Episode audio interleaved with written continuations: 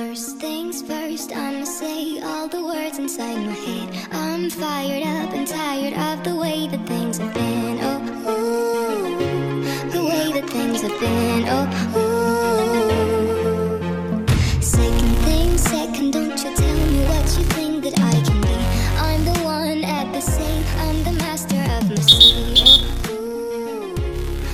And welcome back to the Inadvertent Whistle podcast. This is Scott Bach Hansen. I'm running solo today because we're in the quarantine edition, and uh, Adam and I had uh, recently had the opportunity to work together and collaborate with our friends at the Nova Hoopcast, Brian Doyle and Kevin Weirin. They do a great job of covering the boys basketball scene here in Northern Virginia, and we were able to get our hands on the finalists for the rule changes for the upcoming season for the National Federation of High Schools. And so we thought it might be a pretty good idea. Let's get together and see if there's an opportunity for us to share some insights from the official side, from the coaches' side. Uh, plus, I think we're all pretty bored at this point with the quarantine that we're having to deal with, and um, we want to, you know, share our uh, extended uh, prayers for those that are suffering and thank all the, the first responders. But we thought it might be a good opportunity to share with all of those that uh, might be joining us in their boredom and maybe want to listen to something basketball related. So, what you'll hear next is uh, the Inadvertent Whistle podcast is invading the Nova Hoops cast as we go through the rule changes for next season. And when we're done, I'll wrap this up and uh, thank some people. But I want to say uh, I hope you enjoy this. And now let's get on to the, the podcast. Okay, welcome to the Nova Hoopcast Quarantine Edition. Uh, Kevin and Brian with you in the off season here. This is our quarantine edition. We're uh, joined. We're doing a collaborative effort with our friends from the Inadvertent Whistle podcast, Adam Brick and Scott Bach Hansen. Um, thanks for inviting us, guys. Uh, Kevin, any words for the guys there? I don't recognize them without their stripes on. Yeah, no, I, no words. Just uh, glad to have them here today. Yeah, it's good to be with you guys. I think uh, you know this is a first. I think uh, some people have recommended that we get together and do something.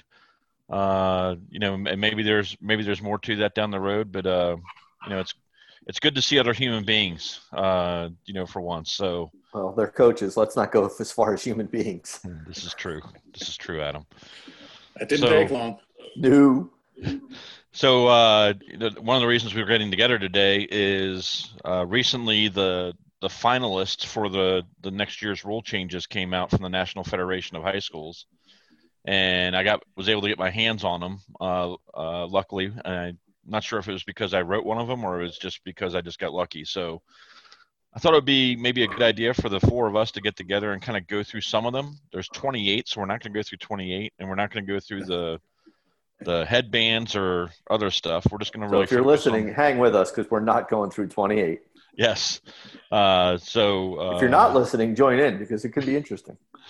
well, they have more listeners than us. We're, we only have seven. So. Not after this one, they're not gonna. People are gonna leave like flies. so I thought I'd uh, just kind of maybe uh, jump into it. and We can just kind of start talking about it. Is that okay with you guys? Hey, Scott, before we Let's jump do in, can you tell us a little bit about? You mentioned you were part of one of the rule changes. Can you tell us a little bit about that procedure and how that works? Yeah, so any any coach, official, or administrator, anybody affiliated with the basketball national federation uh, high school level, can go on the national federation website and submit any rule change that they uh, deem to be, uh, you know, of interest to them.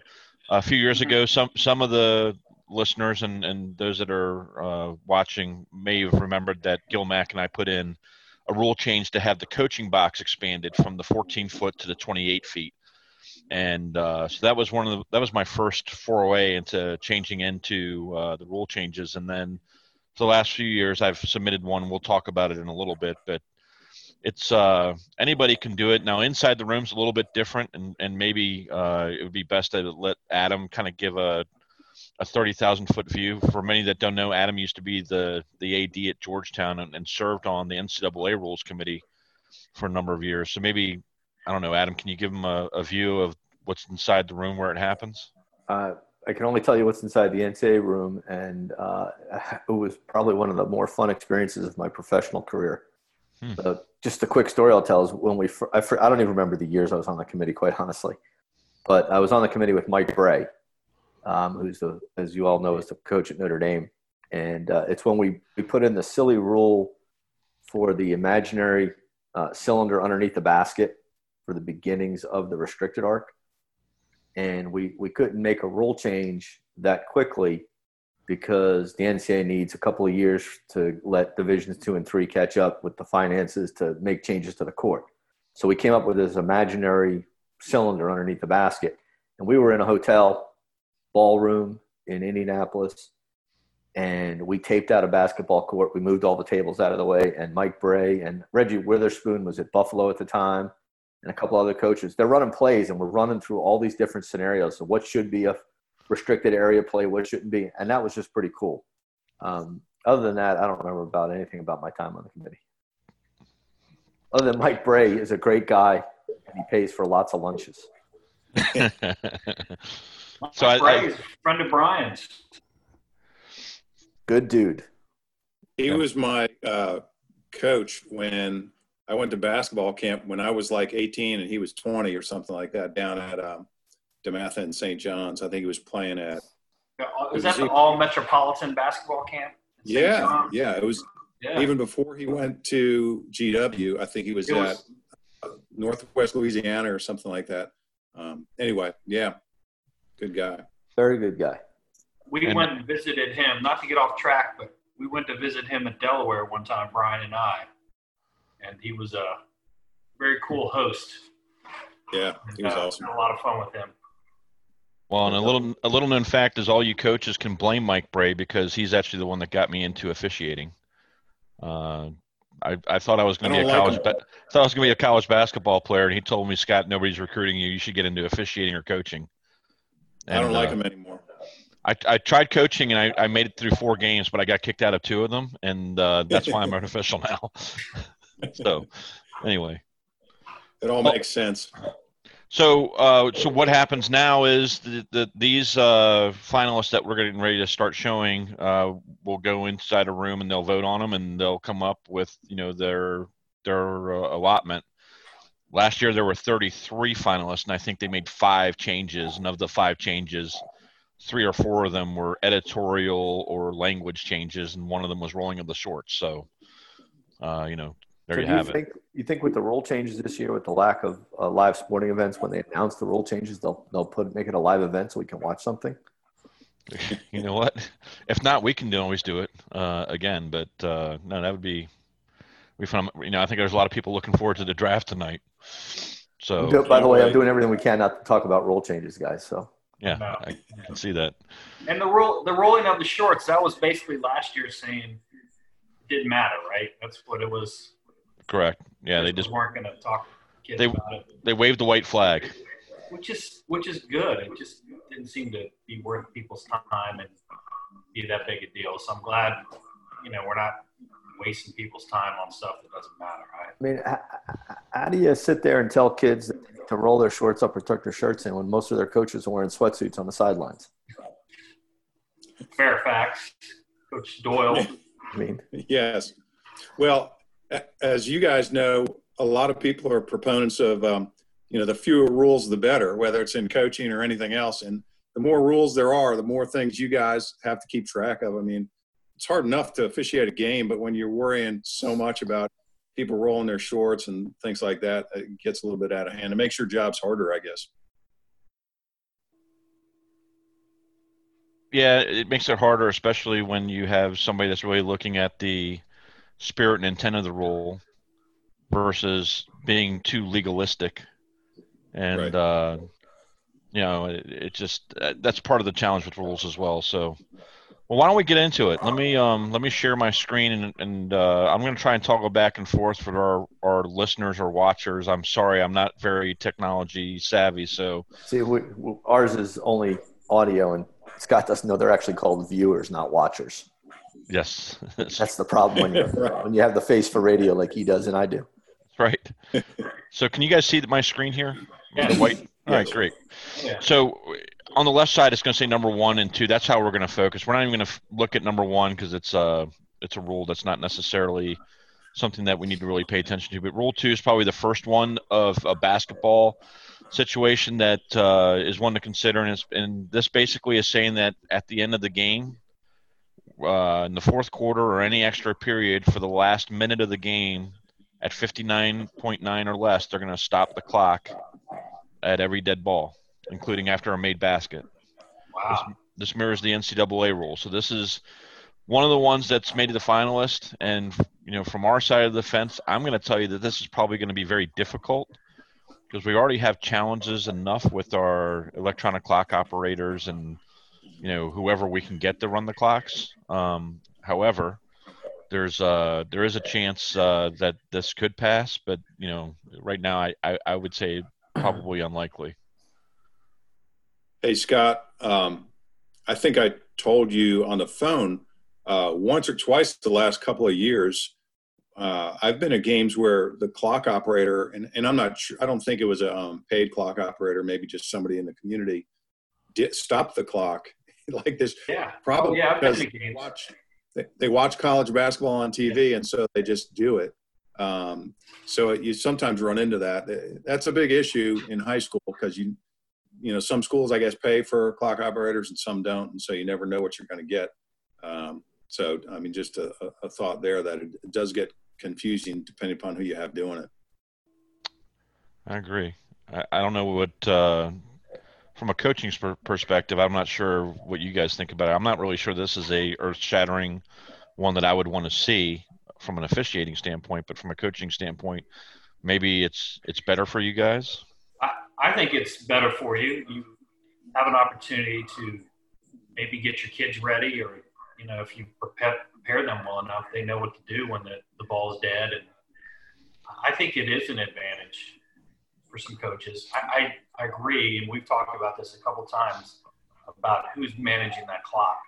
In, in our terms, we talked about more about the shot clock, you know, whether that should come in. But um, I agree. There's a lot of times where I've seen games and people think it's college and they stop that clock and people get crazy about it. So I wonder who's going to be running that clock and their ability to do so correctly. I think uh, the other thing you see, we all as coaches teach our guys, you know, if we have the lead late, like real late, and the other team scores, let the ball roll, you know, kill some time, or or you might tell your guys, don't even throw it in. There's only five or six seconds left in the game. Just let it roll away. Don't throw it in. Time will run out. So obviously, it would take that strategy out, which I think maybe in his rationale he wrote something about that. Yeah, you're probably uh, you're probably right about that. Let me uh, go back to the page here, and, and we're not going to go through all the rationale, but yeah, additionally, stopping the clock would allow the officials to recognize requests from coaches for timeout at the exact time of the clock, and decide when to start the throw-in count, similar to NFHS football. So, um, anyway, I, I I think that's one just to you know make everyone aware of. Um, and and while we're here on the screen, I'm just going to scroll down to the next one we'll talk about. We're going to skip headband rules, and so Please. for for those that uh, are looking at you know the smooth headband, don't worry about that. We're not going to pay attention to that right now. So I will read the, this one. This one uh, comes from a very handsome gentleman in Fairfax, Virginia, and this is the basket interference uh, rule we were talking about earlier. This is when a player, for those that don't know, when a player goes and attempts to block a shot, if they smack the backboard, it gives the officials only one uh, chance to to call something, and the only thing they can call is a technical foul on the player. It's either that or nothing. At least the National Federation of High School, in the NBA and in the NCAA, they do have the ability to score this basket for basket interference. So it's written in a sense that says unintentionally slaps or strikes the backboard or causes the ring to vibrate while the, the try or tap is in flight or is touching the backboard or is on the cylinder or in the cylinder of the basket that it would be basket interference. And so I, I kind of equate this to almost the Emmanuel Aguirre uh, sense because whenever he tried to block a shot, it would be uh, very, very, uh, you know, uh, demonstrative, powerful kid. Um, could shake the basket, and a lot of people were upset that we weren't calling basket interference. And the reason why is because we couldn't. It wasn't in the rule book. So I don't know. I'll let you guys discuss this. Actually, the only time I've ever called it was on him, but it was as he dunked the ball. It wasn't defensively. He, Yeah. uh, he dunked the ball and at the same time slapped the backboard. Totally unnecessary. The whole thing vibrated. It was, and I whacked him, and and uh, Coach Duggan was like, "Really?" I go, "Really?" Never called it before. I might have been Never there. call it again. I, I'm- I might have been at that game. Would you give him? Would you give him good style points for that dunk, though? Oh, absolutely. I think the game might have been at like uh, maybe was it at Madison or Yeah. I don't remember where the game was at. It wasn't at South Lakes, I don't think. Right. Manuel was transferring guys. I don't know if you know that. Kind of Yeah. a quick aside, but he's leaving Shepherd. Oh, really? Where's he headed? Do you know? He's in the portal. I don't know. I don't know where he's going yet. Like a lot of kids, I guess they're all waiting. In the portal. I'm thinking of entering the portal. Yes. I wish No. I think this would be a great rule change. If somebody slaps the backboard and the basket and the ball doesn't go in and the ring vibrates, just bring it up, put the ball put the two points in the in the book and move on. I agree. 100%. Let me let me ask you this. So the way the rule is now, a- accord- by the letter of the law, anytime somebody slaps the backboard at all, you're supposed to give them a technical foul. No. No. It has only, to be in, only if it causes. No, it's it's it's if it, if we don't deem it to be a legitimate attempt at blocking a shot. So, Right. example, drive on the right side of the basket, slap the backboard on the left side of the basket. Clearly, no op- no intent to block the shot. Anything other than that, Right. You know, you're pretty much going to deem as an attempt to block the shot. Yeah. Or if the ball's already on the ring and it's rolling around the ring and then somebody smacks it to try to dislodge it. Th- They're going to call themselves. And by the way, that, that part of it still would stay in the rule. So th- the obvious attempt to not block a shot and have something happen with the ball, that's still staying in there. But what it does is it now gives the officials an opportunity to have a little bit more flexibility with calling out. I'll share a quick story that Adam and I had to get involved in a couple years ago. There was a Loudoun County school where a player received their first technical foul for reaching across the plane and touching the ball, and they received their second touch uh, technical foul for trying to block a shot and smacking the backboard. They were ejected, and as a result, they were supposed to miss senior night. And uh, Adam and I and, and Mike Preston, our rules interpreter, wrote in and requested that uh, it be reconsidered because the rule was misapplied. Because it was just an attempt at a block shot, and we hated to see this kid who was going through some difficult times. Uh, and basketball was really the only thing he had going for him. Miss out on senior night, and we were able to we were able to be successful at that. VHSL agreed with us. You're going to start to let them think that officials have hearts. Don't let them think that. This is true. I'm sorry. Let me let me get out of this uh, real quick. Any last thoughts on this one? Anybody? Okay. You know, I really commend whoever submitted that one, though. Very Yeah, I wonder- handsome. I mean, it's written pretty well grammatically, so I wonder who wrote that actually. Thank you. Probably somebody with a law degree. I don't know if it's somebody with a law degree. It's somebody certainly somebody with a brain, though. So this is uh, this is one of the ones that's written twice. We're on number five here. You guys can still see my screen, I hope. And what this is saying is that at the end of each quarter, they're going to reset the foul count. So at the end of the quarter, uh, it will go to zero. So at the end of the first quarter, the team fouls go to zero on each side. But they'll shoot bonus free throws on the sixth team foul.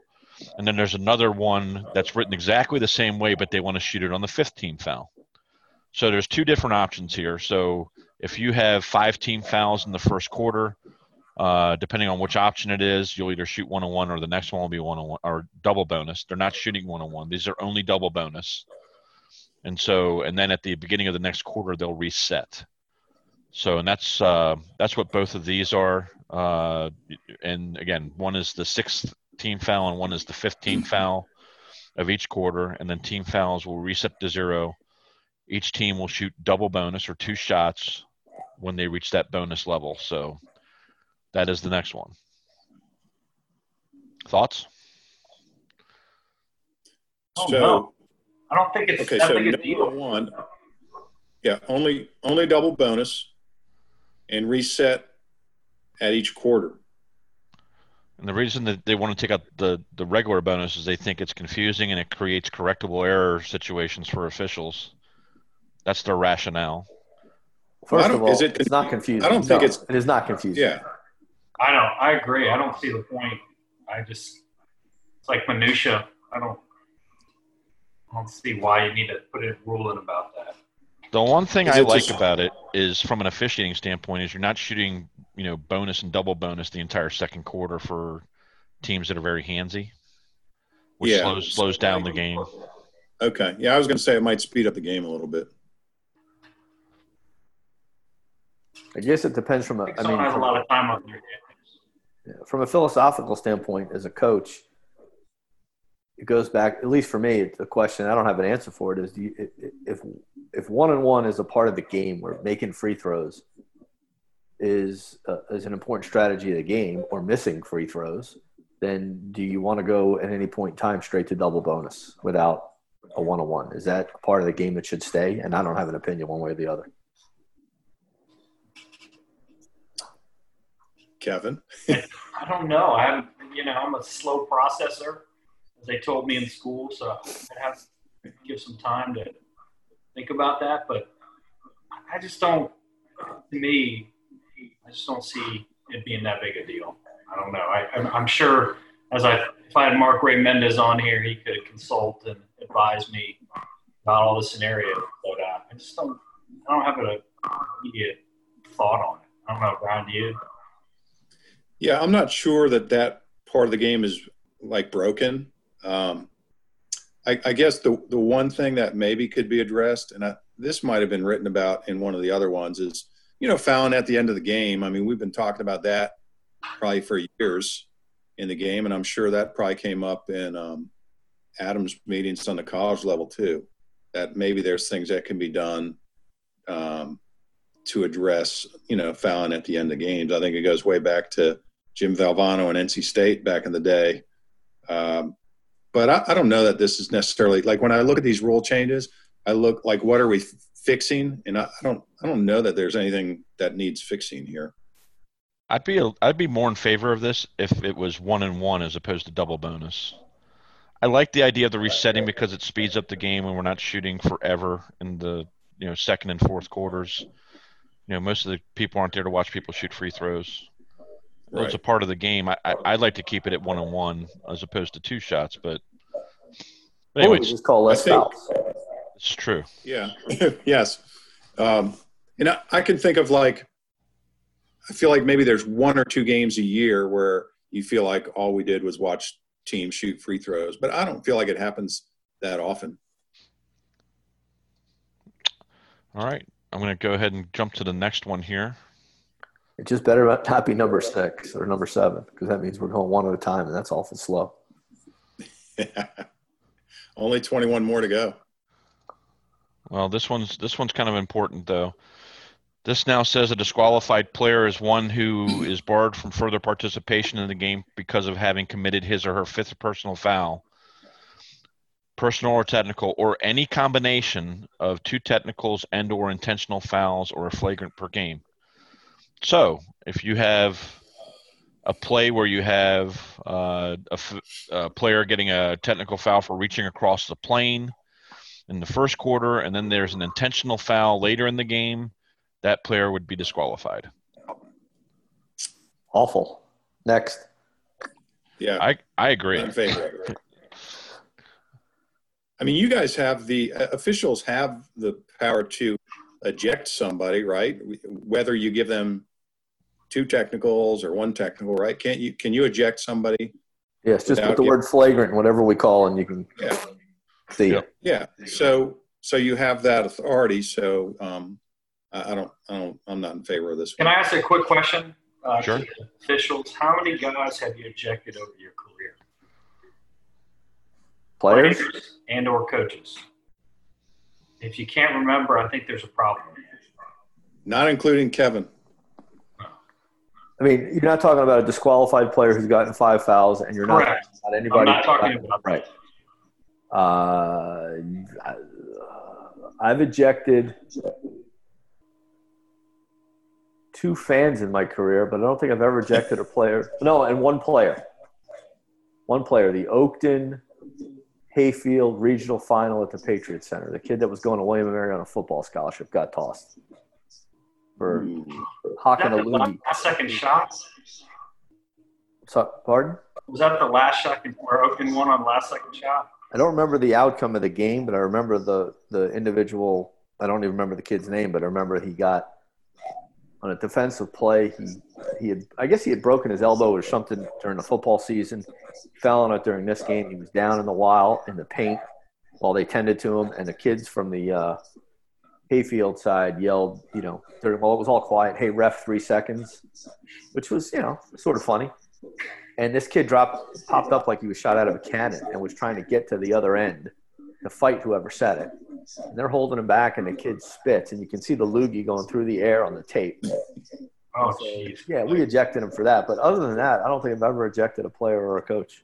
Scott, I ejected a coach uh, when I was in Board 12 from Carroll High School once. Same game, I ejected the scorekeeper, nice, nice. and uh, That's because he was stopping the clock in the last minute of the game. Right. That's right. And uh, I had uh, a game at West Virginia Wesleyan playing Davis and Elkins, uh, Tim Comer, who's now a ACC official, myself, and one other gentleman. We had a brawl, and we ended up ejecting, I think, 14 players. Uh, not not pretty, but from other than that, I think generally just having good communication skills has helped. Brian, you're- you've been ejected, Brian?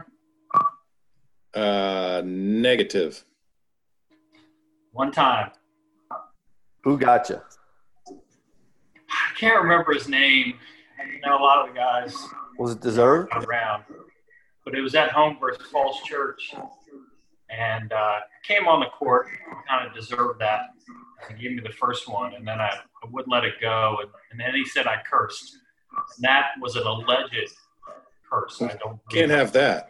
What's that? We can't have that. Well, the best thing about it was, um, Cursing? well, we, we we won, which made me feel good. But the next game I had to sit out was at Westfield, and they were awesome that year. I was like, hey, good luck, good luck, coaches. nice. Every now and then that Sterling Park anger comes out, that chip on the Right, shoulder. Boulevard, we used to call it, man. I tell you what really helped me was I had a really good mentor who's an NBA referee. You guys know him, uh, Scott Foster. And when I was a JV official, I used to give out technical fouls like Halloween candy. You get one, you get one. It was like Oprah giving out cars. And he uh, he heard about it and and told me that I needed to go sign up for men's A League basketball, do a three game set. And he told me for every technical foul you call, you give me twenty bucks. And and I it, it really taught me how to communicate with people even when they were mad at you. And uh, before night was over, I did call a technical foul on Brian Maggot, uh, who ended up playing at Maryland and GW. And uh, when I walked in the bar, I took twenty dollars out of my hand and gave it to Scott, and I said it was worth it. So, uh, but anyway, so let's go. Let's let's go down to the next one here. It looks like we got past that one. The next one's not number eight, right? Uh, I, I'm not even looking at it. So, yeah, no. Uh, number nine, nope. That's just a clarification. This is about forfeiture of a game. Don't need that. All right, number 13 is uh, is kind of a big one. They're trying to take away the coach's ability to call a timeout unless there's a dead ball. Terrible idea. Mm. Trying to mirror the college rule. Well, we're coaches, so I can. I think I can speak for Kevin that we're against that. Oh yes. And they coach 15 to 18 year olds who aren't 18 to 22 year olds. Yeah, no way. Terrible. Now Yeah. I'll tell you what. Let me ask. Let me ask you guys as officials what you think. One of my pet peeves is every coach that immediately yells for a timeout during a you know scramble for a loose ball on the floor, um, and it could be like I see coaches do it like 30 seconds into the game, and I, I've always wanted to try to save my timeouts.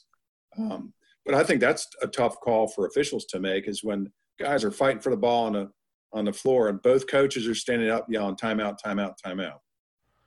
Well, it's great. Then that's when you just call a timeout and you give it to both teams, and we've just saved the timeout. in the game. It's perfect. Right. I, I look at it as if I hear it, I'm not taking my eyes off the court, but if I hear it, I'll point to the bench. I think I may have even stolen this from Adam. Whereas, okay, I'm acknowledging that he's calling timeout, but I'm not yet calling it because this kid doesn't have possession yet. But as Yeah. soon as he has possession, I'm going to hit my whistle and give him the timeout. Um, you know, and, and there's some coaches and and you know that tell their kids don't ever call a timeout. Those are my timeouts. Uh, and so, you know, I think that those are, uh, th- th- those kids are a little bit more well trained not to ask for a timeout, so they're going to listen for the coach. I can't imagine if this rule went into place for those coaches that don't let their kids call timeouts, how they're going to be able to manage that. But Coach Dobson would have to retire. it's true. So I, I, I am in agreement with you guys though, and I think one of the things in the rationale, I understand what they're saying, that in the heat of a moment there's a there's a, a fracas or there's a, a drive to the basket down the stretch and some coach yells timeout or in some cases whispers timeout and then they say, Hey, I called timeout. And uh, it's more of a gotcha at that point, but that's so few and far between. And to Adam's point, 15 to 18 year olds versus 18 to 22 year olds is a big Yeah. difference. But that is one of the finalists, so hopefully uh, we don't see that one coming through. Uh, this is just a small one. If the ball lodges on the basket, if somebody takes a shot, and you know how it gets stuck between the rim and the backboard. My Instead shots have never done that. My shots always go in. That's right. Um, instead of instead of it being a held ball, whoever's the one that uh, caused it to get lodged, whether it's a you know a pass or a shot, it won't be a held ball. That team loses the ball, goes to the defensive team. I invoke the Brian Doyle rule on that. It ain't a problem. Leave it alone.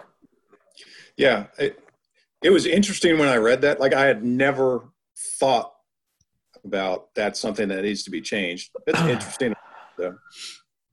but I, I don't think it matters. Okay. Let's keep going down to the next one here. I just want to know did anybody put in the one where that you have to indicate in the scorebook which players have contact lenses in? That's the important thing. Call that the Pat Halley rule. All right, here uh, for number 17, the free throw shooter, if they violate on the second shot, that team B will ha- be able to have the right to run the end line as if it was a made free throw. But it wasn't a made free throw. Yeah, I don't, I don't, I don't know how that's gonna. Um, Next. Yeah, uh, I don't this think is there's any discussion.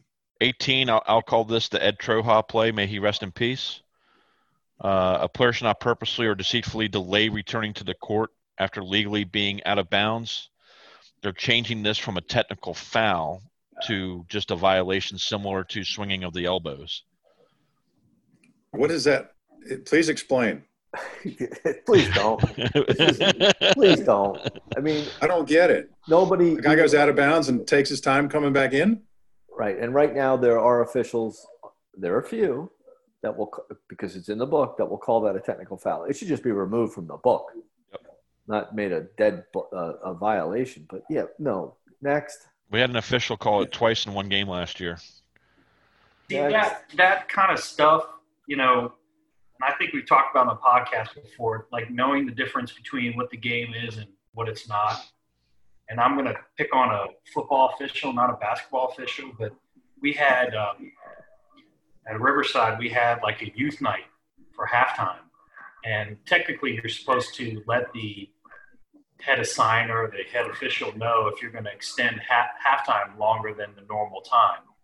Well, knowing Matt Oblas, he had emailed and contacted the head officials, but the, the white hat at that game didn't know. So he said it's a it's a penalty. You're going to start off with a penalty beginning the second half. And I and I don't lose my temper a whole lot, but I got upset. I just like this is about young kids. It speaks to your point of like that rule where coach where where officials do things just because they're in the book and they don't necessarily understand what's good for the game and what's not. And I always enjoyed coaches or officials who understood that what's important and what's not.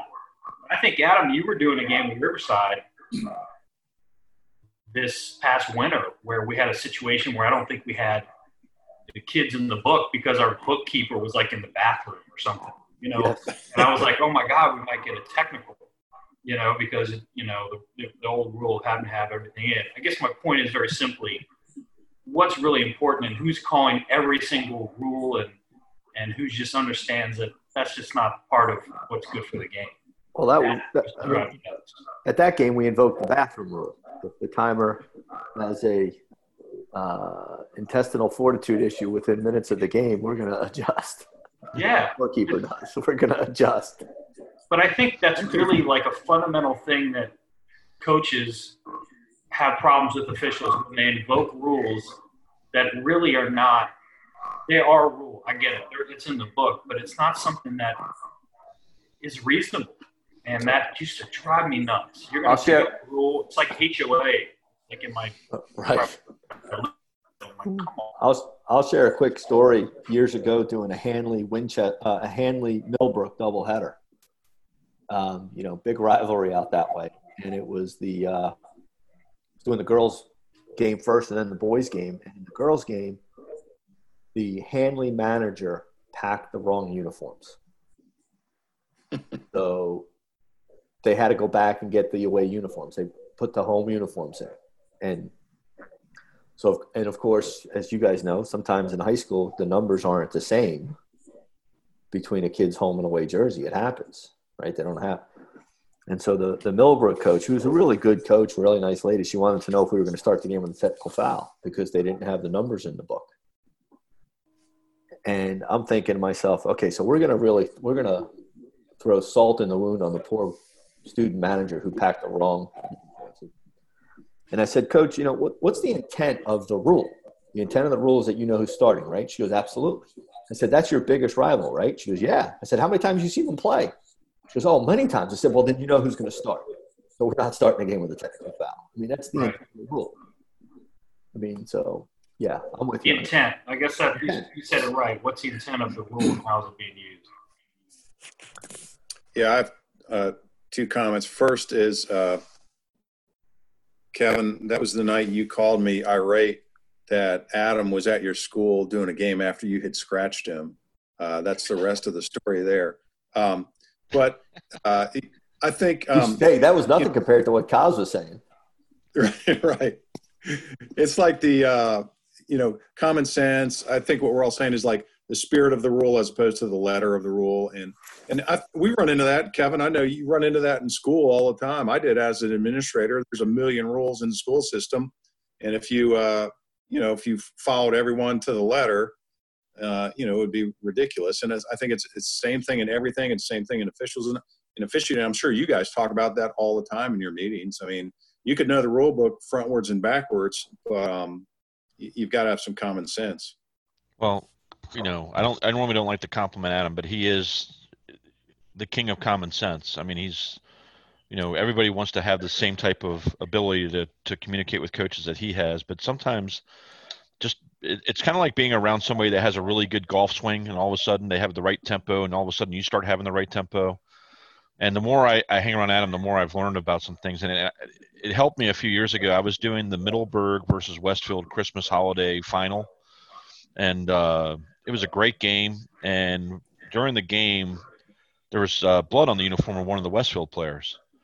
And one of our other officials, who was over by the table, who wasn't really strong with rules, told the the Westfield coach Doug, "Yeah, just have him change his shirt behind the bench," um, which he's not allowed to. You're supposed to leave the visual confines of the court. And um, by the time he called me over, and by the time I got there, the kid had already taken his shirt off, and he was changing it, and uh, and I said, Jeff, that's a technical foul, and he said, Oh, well, I told him to go behind the bench, and it's just taking that common sense and going, well, you know, I can't give him a technical foul if you told him that, and so. You know, we had officials in the stands, you know, and some that are more rule centric than others, you know, want to know why I wouldn't assess the technical foul. And it's because well we told them to. You know it was our mistake and so we shouldn't have them penalized for it now, what I did do is I, I made Doug agree not to put the kid back in play. He was just trying to get him back in the game right away, and I told him, I, I said, "How about if we make a deal here? We won't give you a technical foul, and you just have him sit out for a tick of the clock, and you can bring him back in." and uh, and that's what ended up happening. So sometimes common sense needs to prevail, and I think uh, you know it's not always going to do it, but uh, I hope that our common sense and the coach's common sense meet, and and hopefully that will be more prevalent. So let me uh, let me get on to the next uh, rule change here. Number 28. Number 19. Good This try. is one that uh, people have an interest in. Oh, jeez. It's like it's like watching the NCAA brackets, and all of a sudden the team shows up on the screen. The shot clock, Oh yeah. and it's it's uh, the way it's written. Uh, it's in two different capacities here. So one is to have it at 35 seconds, and then the other one gives it to either 30, 35, or 40. And I think the the second one, the, the second one's decide at the beginning of the game. The I'd second one is, is is written in a way that that's more uh, appropriate because it's by state association adoption. Um, and then they can make the decision of whether to do 30, 35, or 40 seconds. So I know this has been a big topic. Um, before I turn over the coaches, I, I will share that I think that one of the challenges that um, I've heard from uh, in different places in the VHSL is that some areas uh, can't afford to have not just the shot clock but the operator because of the rural areas. Um, I think the, the the cost of a shot clock is is you know a bake sale or two um, to cover that.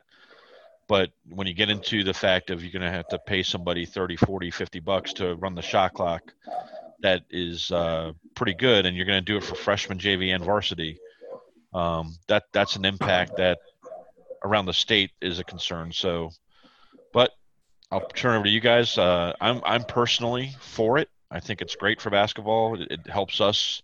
We referee a couple of schools like Flint Hill and St. Stephen St. Agnes that does have the shot clock. Potomac School, so we love it. Um, but I also understand the other side of it. So I don't know, Brian, Kevin, what do you guys think?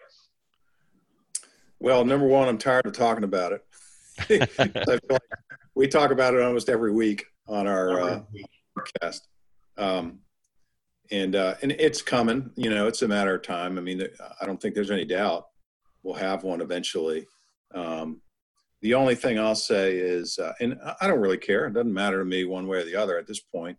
But um, the idea that it will improve the game so much, uh, maybe it will, uh, maybe it won't. I, I, you know, again, we talk about on our um, YouTube thing. We've talked a lot about like end of game situations. You see a lot of bad offense with uh, shot clock too. So there, there would be a, a, a learning curve. But um, but again, I, I'm kind of tired of talking about it. I think it's coming. It's just a matter of uh, when it happens. Kevin. I, I agree. I, I always look at it from the uh, administrative side of it. You know, who's paying for those shot clocks and who's operating it. Uh, you know, you guys have done college, so you know that even at the college level, that's messed up. You know, they, they make mistakes. And at our school, we don't pay for ECO. So, you know, you're going to have a dad or a JV manager or somebody doing that clock. And, and and like Brian said, it's coming and all those kinks will be worked out. Um, but I've, I've never played in a, a league, coached in a league that has a shot clock. You guys mentioned that you've seen it work well. I'd be curious to see your perspective on why you think it works.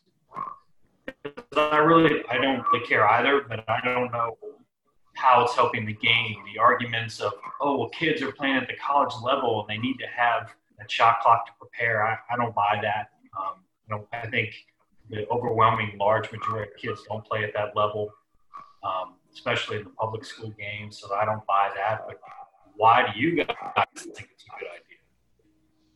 Well, all right. So um, I didn't want to say much, but I would also say, Kevin. So the ones, the kids from our area that do go on and play in college, it's not like they have this terrible experience in college because they didn't have a shot clock in high school. I don't think it has any impact on them at all. And I would also say, like in our right up here in our little neck of the woods, I rarely see teams hold the ball. Do I see teams play, you know, more deliberate style? Sure, but um, but it, but I know there are other parts of the. I can't even remember where I was this year, if it was watching AAU or watching a, um, some high school games from out of the area. I think it does happen in other areas more often, but I don't see the old days of where you know a team might win the win the tip and then just go up and hold the ball at half court. I haven't seen that in this area. No, nobody wants to do that.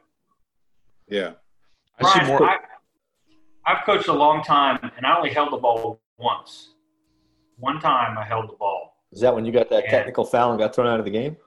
Yeah. No, we were playing Dunbar over in Maryland in Christmas, and they had won the you know city championship the year before, and I was happy to be in the game. And I and they they um, they held the ball on me, you know, and I was like, good, hold the ball on me because you're 20 points better than me, and you're only up four. It gives me a chance, but I think people highlight that one in 100 time they see someone hold the ball and go crazy. I, I don't think it's a big part of the game. Uh, Let's just go back to the yeah, old lack of action. lack of action. Let's go back to lack of action. Right. Right. I remember those days. I, I, I think uh, so. There's a couple of reasons why I like it. You know, it helps us with clock situations, and I like the way that, that that's managed. I also think uh, if I was going to say that there's an area that we struggle in or don't do a very good job in, it's closely guarded counts while dribbling. Uh, just as a, as high school officials, maybe not just our association, just high school officials in general. So you remove that with the shot clock, um, and those are two things that I think are really beneficial to it. So that's that's why I personally like it. I think it just also it, it structures the the ability to have the games in a, in a more even flow. It would probably take away from those that want to play at a much faster pace um, or at a much slower pace, and, and and more on the girls' side. You know, I know you guys more focus on the boys' side with your podcast, but on the girls' side, you know, there's teams that are a little bit more methodical. Um, I think there's no secret that girls teams are a little bit more fundamentally sound, and so you know they don't mind you know passing the ball uh, like at Marshall. Uh, Mike Trevisano and his group does a really good job doing back doors, and it's a, that Princeton offense, and they're very very good at it. And I think that there's opportunities, uh, you know, for a little bit more structure on both sides of the fence. Adam, you got anything else you want to add, or should I just move on? Next. All right. Are you awake, Adam? Yep. This is riveting information, though. Hey guys, I got I got 25 minutes till Jerry Lynn walks through the through the door, so I'm just giving you a heads up. I got 25 minutes left. All right. Does We'll, that we'll- mean you're that changing the pretty- locks? we'll be done in 10. Is the locksmith there? could, there could What's be some entertaining TV. All right, so this one here is actually written by the rules interpreter for the state of Virginia, Joyce Sisson, and this is about pregame dunking. And basically, I'm just going to paraphrase that she says that it would be okay to, to dunk during pregames. However, still not uh, have the ability to hang on the rim like during a game. So you wouldn't want to have a player doing chin ups during the game, or else that would be the technical foul. However, uh, going up and dunking the ball, the way the basket has changed, uh, the new flex rims uh, are an area. So um, that that is her rule change, uh, and I'm I'm really interested to hear it from your administrative uh, mind, Kevin. What your thoughts are on this? Let them dunk. Let the boys dunk. I mean, we have, you know, maybe a couple kids on each team that can dunk. I don't think it's a big deal. Uh, as she, I was reading her rationale a little bit, and I agree with her. You know, ads condone it, coaches condone it. You know, it's just like, why not let it happen? I think the the rims can handle it. Uh, they handle it all year. Um, so I'd say let them let them do it. Are you concerned at all about any kids maybe getting injured during pregame warms that are you know trying to dunk and they ended up getting caught and laying awkwardly, or is that it's No. at past that stage? That's just Darwinian evolution there. Funny story. Uh, you guys, most people know Bobby Latan, who's the uh, varsity assistant at Madison. He and I played together in high school, and um, he's not real big. He's like six feet, uh, but he's a good athlete. You know, played football and basketball in high school. And we had a game in warmups. He went up to dunk the ball, and he cut his cut his hand on the rim in warmups, and had to leave and go get stitches and miss the whole game. So I still remind him of that to this day. And you guys feel free to um, at appropriate times. But Love it. uh, but I, Yes. I say the same thing. Let them dunk. You know, coach. I think coaches would have to. If you're a good coach, you'll you'll think it through and decide. You know, are you going to let your kids dunk the entire time? Or are you going to let them dunk for ten minutes and then you know whatever? But um, I can say as a player, probably my um, my highlights in my playing career came dunking during warmups much more than they did during actual game time. and at summer camp when you were 18. That's right. Mike Brey coaching me up. All right, so I think we're all on board with that. Um, let me scroll down here and see. I think we had one or two Ooh, more. getting close. Uh, this is just about an adult being ejected. They have to leave. If nobody else is on the bench, the game's forfeited. All right, this one is one that uh, got a lot of legs last year, and un, uh, uh, thankfully it didn't pass. I'm not a big fan of it, but because there's been so many issues with uniforms and not having the right headbands and arm sleeves and colors and now the head coach must uh, be responsible for it, otherwise they will receive a technical foul for allowing a player to play with illegal apparel. And the only reason I bring this up, uh, not because I agree with it, but because, uh, from what I understand, this was a very hotly voted on last year, and uh, it got to a point where they thought it might get pushed through. So it wouldn't surprise me if this did get pushed through uh, that a, a technical foul on the head coach directly would finally solve the mystery that we're out there uh, with our uniform issues with sleeves and uh, everything else. So, Adam, why don't you lead this one off? I know you're excited about this one. God awful, terrible. The bottom line is, if there should be no uniform rules in the rules, um, if we can tell the difference between the two teams, and nobody's wearing something that anybody else can get hurt, I don't. I could. I don't care as an official whether kids' uniforms are tucked in or not, or their headbands match, or their socks match. That's a coach's job. You want your team to look like a bunch of Joe bags of donuts. That's up to you. You want them to look good? That's fine. I mean, again, start on the benches, get out of the sweatsuits. But no, what a terrible rule. They That about shouldn't sums even it. allow that to be considered. I do laugh when um I don't know what it says in your uh, referee book about what you're supposed to say to coaches when you walk over to say hello. You know before the Not game. allowed to repeat that on this air, I don't think. But you, yeah, that's a close regarded secret. But there are officials. It must be in your book. Ask if your team is properly equipped. I used to always laugh when they asked me about. It. I, it's like, yeah, it looks like you're all wearing shorts and shirts. I, I don't know what to tell you. Yeah. When I coach my kids' baseball team, the umpires say, "Are your are your players, you know, wearing the proper equipment?" I go, "I don't know. What, about wedding rings? Are those okay?"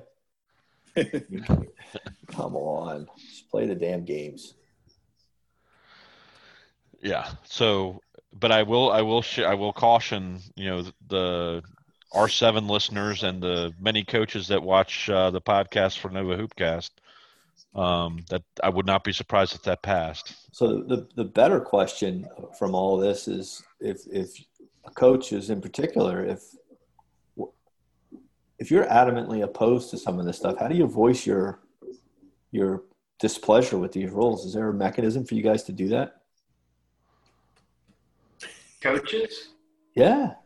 No, I guess you know it'd go back to beginning where I asked Scott how these rules get you know passed. I guess we should be a part of that process. I don't know if there's any other way. It just sort of you. I think you, you take what you're been given and complain about it. So I, I, I think you got to be a part of the, the beginning of the whole rule, and you know. Sounds like your I don't know DSA is not doing it. Sounds like your DSA is not doing his job. Is what I'm thinking. worthless. It's true. Worthless. All right. So there's two uh, editorial changes. I'll just Whoa, whoa, whoa, whoa! You didn't say anything about editorial changes for this Hey, one of them. I'm interested from a coach's already. perspective. It's not in my contract. All right, well then I'll just mute you. All right, so what uh what I'm looking at here is one is if right now if there's a foul called, the calling official goes table side. Okay, and as the official goes table side, you know, he has the ability to commute with the coaches. Now they're trying to make it change where he goes opposite. I'm just curious as to what you guys think about that. I didn't understand anything you just talked about. I need somebody to interpret so- that. So if Adam calls a foul, he's going to report it. And he's going to end up standing right next to the bench. Okay. Now they're saying they want him to go away from the table on opposite on the opposite side. But my calls are so bad and Brian's voice is so loud, I'm going to hear his displeasure all the way across the court anyway, so it doesn't really matter. Well, and that's my point. Is Yeah. I think I think it, it it opens up negative lines of communication as opposed to Kevin being able to say, "Hey, Adam, what'd you see on that play?" Nothing as usual. I agree, Kevin. Um, and then the last one, who the coaches won't care about, but I know Mr. Brick will, is the elimination of the long switch. Is to have the official who calls a player control foul just report it and go back to where they were. Isn't that what we do now? Well, that's what you do. Okay. So we're I done. don't know what the long switch is. Yeah. Well, you know what? Most of our officials don't either, so don't worry about Don't it. to worry about it. But for our officials that are simple. I love our officials that are listening are, are, are hoping that one passes because uh, we don't do it right anyway, so it doesn't matter. So, um, but that's it. Those are the rules finalists. It is uh, today is April 23rd, so the expectation is that these will be voted on in uh, the end of April, early May, and that we'll get a you know a, an email out from NFHS to the schools and the officials associations with the rule changes. You know, there's a couple in there we didn't go through that Good. if you really want to go look at them, go look at them. But we don't care about uniform stuff really, at least for this setting. And uh, I would say I thought this was fun, guys. It was it was a joy to get back together with you guys, and good to see uh, you guys, especially Kevin. Happy birthday, the big five zero. Big five zero. Hey, I want to say that um, generally, I think that officials are bad people. True. Um, but um, I'd agree with that. but you guys are trying, so I appreciate the effort. well, one of us might be trying. I'm not sure about the other one. I think uh, we should also try to schedule this a little bit better around Adam's nap time next time. If he's having if he's having trouble sleeping at night, we can get on and do this again, and that'll probably cure it right there. No, yeah, well, for most people, this will be, we forget the Zipa. I mean, this thing will cure insomnia in a heartbeat. Probably, from, I mean, we should probably get Zipa as a, a, a sponsor because more people will sleep listening to this, therefore they'll snore more, so they need the Zipa. So you might want to have, Yeah, uh, Kevin and I are doing a uh, Kevin and I are doing a two-hour broadcast um, just to talk about the shot clock. with Jerry Lynn. Jerry Lynn, T minus ten minutes. That is that is my cue. Uh, we really appreciate it, and the uh, next time we'll have to do this at a at a watering hole if uh, we'll Yes. have to, if we're allowed to. guys, it was a pleasure. See you guys. Thank you, guys. Thanks. Take care. All right. Yep.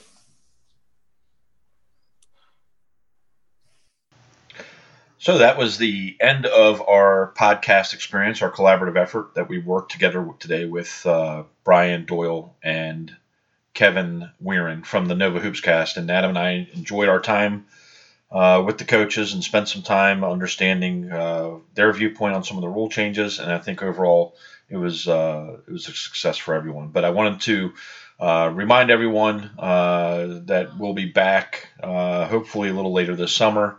Not sure what's going to happen with camps with our camp edition. Uh, we obviously may be changing that, uh, but I'm sure we can talk about the rule changes and do some other things. But uh, until then, Adam and I want to share our our deepest regards for those that are on the front lines, all of our uh, doctors and nurses, those that are working at uh, grocery stores and delivering food, and just out there uh, subjecting themselves to the opportunity of unfortunately uh, being uh, in front of this virus. So I want to thank them. want to thank the uh, seven listeners that we have, plus all the listeners that Nova Hoopscast has. We might have even uh, had one or two come over to our show today. So want to thank everybody for listening. And uh, I'm going to take Adam's line uh, from him today since he's not on. But let this be the only inadvertent whistle in your day.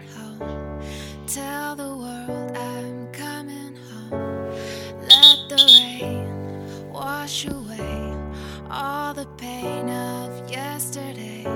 I know my kingdom awaits, and they've forgiven.